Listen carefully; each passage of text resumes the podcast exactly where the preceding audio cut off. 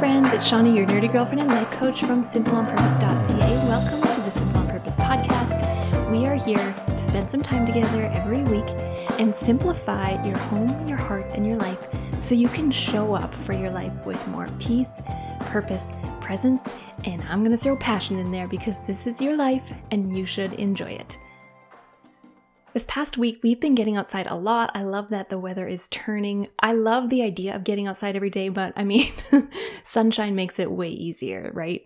So we've been getting outside. The balsam root flowers are blooming in BC. They look like little sunflowers. They're just my favorite. If you knew I was a bird nerd, you also might know I'm a plant nerd too. Not the kind of plants that I kill in my garden. I'm not a gardener, but the plants in nature. Love those. I don't have to do anything and they are just growing. So this past week, Connor and I also went for a little fishing date. We went to a lake that's really close to town. Okay, I like to fish, but I'm not a fisherwoman, fisherman. I don't have any good stories to tell you. I don't have any advice about lures or tales about the one that got away. Actually, I do have a tale about the one that got away. But I am all about floating on a boat with a rod in the water. So we went out to the lake for the first time this season, and Connor had this big plan about this type of fishing he was going to do. He brought me my rod, and we forgot some of the things for my rod. Well, he forgot it. I don't know how to set up a rod. Like, that's his job. I make the lattes, he sets up the fishing rod. okay. So I didn't have a rod to fish with, and I thought, I'm just going to sit here. I'm going to read this book on my library app that I've been wanting to read. And then my phone died. And now I'm like, well, now what? We're going to be out here for a couple hours. So I made a little life jacket nest and I just laid there in the sun, staring at the sky and the birds. I could bird nerd.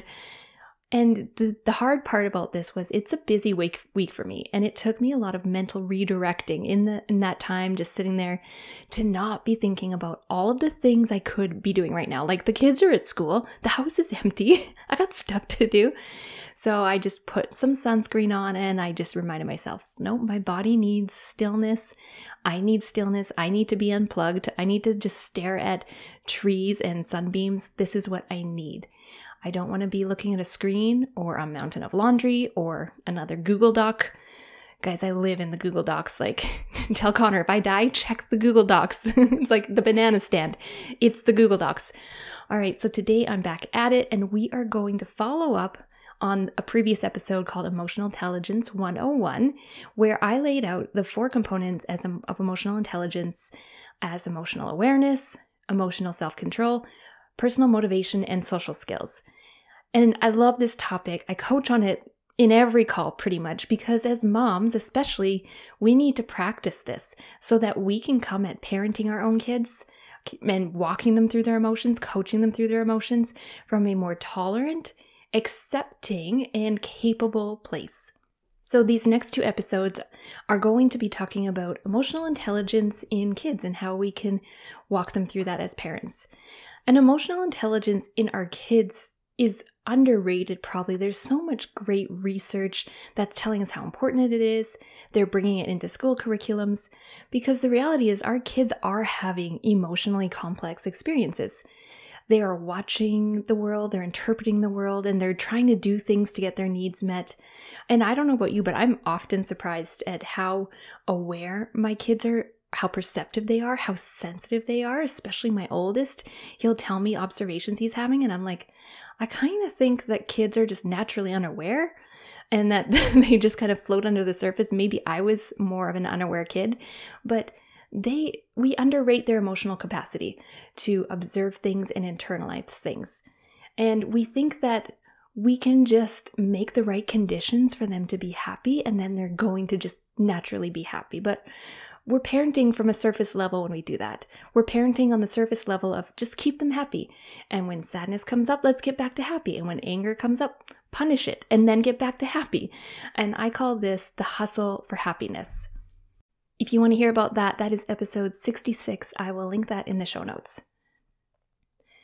And the idea of raising happy kids is a notion that I blew my own mind with by challenging it when I realized that happy kids cannot be my goal, I was doing a lot of work to raise happy kids. I was making that my parenting goal and it's a it's a short-sighted goal and it's a defeating goal.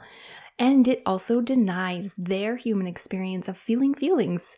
And it denies them permission to have a range of feelings. And it denies me the opportunity and them the opportunity to learn and me to teach how to manage these feelings that all humans will inevitably feel in their life. And we're training them to be happy all the time. And then they never learn the skills of managing those hard emotions. You know, those emotions that when we get as adults, they feel gross and heavy and we don't know what to do with them, like regret or disappointment or loneliness. So, bringing this into their childhood, raising kids with emotional intelligence means that we are raising kids who are mindful how their emotions can affect them. And this is important because our emotions create our actions. We talked about that in Emotional Intelligence 101. Bringing in emotional intelligence also helps us raise kids who are not scared to feel certain emotions. Like we have been conditioned that there are negative emotions, you should not feel them. Depression, guilt, anger, you should not feel them. And part of our upbringing probably didn't include a lot of emotional awareness or acceptance and management. We're also raising kids who can learn healthier coping skills when big, uncomfortable emotions come up. Because without this skill, they become like countless adults, myself included, who turn to unhealthy coping skills to deal with the feels. Anyone else? Online midnight shopping? Or raiding the pantry at nap time? Pouring another glass of wine? You get it. Like we are turning to coping habits that aren't helping us, that aren't making our lives better. And overall, when we bring in emotional intelligence, we're giving kids the tools to have healthier relationships. And that looks like not blaming their emotions on others, not being blind to their role in conflict, being willing to have empathy for others. Like that's a lot of humility, being willing to have the hard conversations that allow for conflict resolution. I mean, just think about bringing these four things into your marriage and how that could just transform that relationship. So, emotional intelligence, I could go on. You get the idea. It's good. It's good for the whole family, good for parents, for us as moms, how we're showing up, for our kids, teaching them through that. And it's never too late to start. I first heard of emotional intelligence in the book Raising an Emotionally Intelligent Child by John Gottman, and he outlines four parenting approaches to emotions in our kids. This is a previous podcast episode as well. If you want to go listen to it, I give a full rundown of that book. And he outlines the dismissing parent, someone who says, You're okay, or distracts them, or it's not that bad, or come on, let's keep going, or tickling them, trying to just move it along. You know, you're fine, let's keep going. The disapproving parent, this is a parent who might discipline the emotions that their kids are having, criticize what they're feeling. You shouldn't be feeling that, or go to your room, these kinds of things. The laid back parent, the one who just kind of lets them sort it out, they don't really come in with any guidance or limits. And then there's the fourth type, the emotion coach. They step in, they walk them through it with empathy and firmness. And if you're wondering, like I was when you heard about this, if I allow my kids to have negative emotions, won't they just act like a jerk or an entitled brat? That was my biggest fear when I heard about this. And here's the motto I want you to write on a post it note, put it on your fridge. Here's just one thing I want you to take away from everything I'm going to say right now. All emotions are acceptable, but not all behaviors are acceptable. And this is hard for us because I think many of us probably were raised, definitely conditioned to believe that there are emotions that are unacceptable. And as moms, we have emotions in ourselves that we find unacceptable. I used to think that anger was unacceptable. I saw it as a loss of rationale, a loss of self control, and I conditioned myself to ignore it, resist it, be as neutral as possible. It caused a lot of problems for me. Because emotions have a purpose, friends. Emotions have a role in our bodies, in our lives. They're made for a reason. They're here to prompt us to take an action. And when we don't stop to listen to the emotion and to think about what sort of healthy action that this emotion might be promoting us towards, then we're just going to consider this whole thing an unhealthy experience. We're going to resist it, ignore it, get all un- get all stressed out about it. And doing that just reinforces our belief that this emotion is unhealthy because when I feel it, I act in unhealthy ways. So let's just keep avoiding that emotion, right? Consider the feelings that come up for you that you hate feeling. chances are very high that you have a low tolerance for them and your kids as well. Most of the moms I coach have a low tolerance for some of these emotions. I'm gonna, I wrote them out, I'm gonna outline them for you. Ungratefulness, or a kid being disappointed. We think that they're acting entitled, they're not grateful enough. Anger, and anger is a hard one because anger is considered a secondary emotion. It's the tip of the iceberg. There's always something else underneath there. We have problems and low tolerance when our kids disagree, when they have the emotion of disagreement towards us, at us. We have a very low tolerance for that. We often view it as disrespect in some form. Overwhelm. When you have a kid who can't make a decision and they're spinning and they're distracted, we have have low tolerance for that. Sadness especially over the things we don't think our kids should be sad about. I'm going to put pouting in this category too. We have low tolerance sometimes for our kids feeling scared. We don't we just don't want them to be scared. And often our solution is to just tell them, "Don't be scared." it's not an effective solution, but it's kind of really our gut reaction. Sometimes we have a low tolerance for our kids feeling shy or nervous. Sometimes we have a low tolerance for our kids being bored. We think that this is part of entitlement or ungratefulness, right? And I go through this list and I'm with you guys on there. Like, there are hard emotions to tolerate in our kids. And so often we start to take on those emotions as well. When they're feeling that way, we start to express those emotions as well. It's called mirroring. It is a scientific phenomenon, but ultimately we start acting how they're acting. And the saddest part is we will make space for them to feel some certain negative emotions that we think serve some kind of purpose in our parenting. Often those are shame and guilt and regret. And we almost stoke those fires. We almost stoke the fires of those emotions and use them as a form of consequence or punishment. We use them to motivate our kids to change their behavior. And my personal theory is that when we are told to avoid all these normal emotions like sadness, overwhelm, fear, and so on, maybe we're even punished for them. But our parents have used shame or guilt to motivate our behavior, then we become adults who are turning to these same emotional cycles, same inner dialogue to motivate ourselves. And we know that shame and guilt and regret can be effective in motivating us. Like, unfortunately, it does work because we really hate that feeling and we hate feeling it from our parental figures. But to have this as your, your fuel source in getting things done in your life will be exhausting and defeating. And in all of my coaching, I've seen it slowly strips away the truth and the light of who you are. In the next episode, I'm going to give you the steps that we can use to raise emotionally intelligent children. But I wanted to open up with this intro, just talking about the importance of emotional intelligence. It isn't all woo woo and feel your feelings. This serves a purpose in creating better lives for us, in helping us handle our lives in a better way because I see it all the time. I coach on it all the time. I live it in my own heart, in my own life.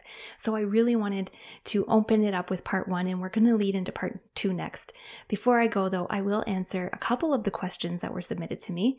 The first one is Is emotional intelligence similar to emotional resilience? If emotional resilience is a value of mine, how can I incorporate that into everyday life in hopes to help my children to be more emotionally re- resilient? So, emotional intelligence will help you be more emotionally resilient. Resilience is that ability to move through and move on from challenging times. It involves things like how we motivate ourselves, how we process our emotions, how we come at our future and our circumstances with emotional self control and empathy. And I really think it's important to learn this. Otherwise, resilience might take the bend of just steamrolling yourself and steamrolling your feelings and plowing through life rather than acknowledging the emotional experience you're having, learning from it, and growing in it to bring this into your daily life, into conversations with your kids, it's going to be up to your kids if they want to adopt emotional resilience, but you can still offer it to them. And a way that I might try to do that, depending on how old your kids are, is to talk about regularly what challenges you had that day and what you did about them. And really honoring and having compassion for yourself when you were working with challenging emotions and, and showcasing that this is hard for me and I I empathize with that, and maybe I use these coping mechanisms to help me when I'm upset or sad. And this is what I want to think about it, and this is how I want to move forward. So I would have those conversations regularly. Our kids need to see that we are people too. They are learning so much just by watching us. Unfortunately, the saying is true more is caught than taught. They are watching us more than they are listening to us, really. The second question is Can minimalism help our kids have a better emotional intelligence? And I think emotional intelligence can just be applied to all areas of your life, anywhere you're having emotions. So, what I've seen in my own decluttering and doing it with my kids is I would say that emotional intelligence is brought into the process of decluttering and minimalism by being mindful. Like, how does your space make you feel? If you're talking to your kids, how does your room make you feel? How do you want to feel in it? How do you feel about letting things go? Like, how do you feel about getting rid of these things or what are you not using anymore? Because emotions is the major hurdle in adults decluttering the fear, the scarcity, the guilt, the overwhelm. And ultimately, the purpose of minimalism is to allow you to keep in your life the things that are of beauty, of value, of use to you. They're things that are more authentically you. It teaches you who you are, really, what you want in your life and being mindful of how you are feeling through that process, motivating yourself through that process of decluttering with what you do want, then you're using emotional intelligence to edit your home and create a home you love to be in. So it's just a tool you can bring into the process as you go through the decluttering process and the editing process of your home. So head on over when you're ready to the next episode. I'm going to outline the five steps of emotional intelligence that you can walk through with your kids, and I'm taking it from John Gottman's work. But let's wrap up with something a little bit fun a simple pleasure. I'm going to do a simple pleasure twice this week. I missed last week. So, the simple pleasure I want to share with you in this episode is a meal planning pad. And I'm a huge fan of meal planning. I started meal planning when I had my first kid 10 years ago, and I thought I just need a plan so I'm not eating ketchup chips over the sink and feeding everyone toast at 6 p.m. every night. So I started meal planning. It's nothing that I make myself stick to rigidly, but to buy the ingredients, to have them on hand, to know what I can go to, and to just pick from this list, it makes my life so much easier. And we did it a few ways over the years. We didn't always use this like little pad that has the weeks and all the ideas we're going to eat. And there's a spot to put lunches and that. I'm going to link that in the show notes. We didn't always use that. We were writing it on chalkboard on the in the hallway. I was just writing it on something and putting it on the fridge. So do it any way you like. But I really like this meal pad because it uh, it's fun, it sticks to the fridge, and I can just re- rip off the next sheet and use the other side of the old sheet for a grocery list. So I I just I have one all the time. I have like a stockpile in my office and I just think they're fun and simple. And I I don't know, when you have to do these chores and these things and the, organizing your way, it's just sometimes fun to have something that's pretty and practical that you can bring into the process. All right, guys, head on over to the next episode whenever you're ready.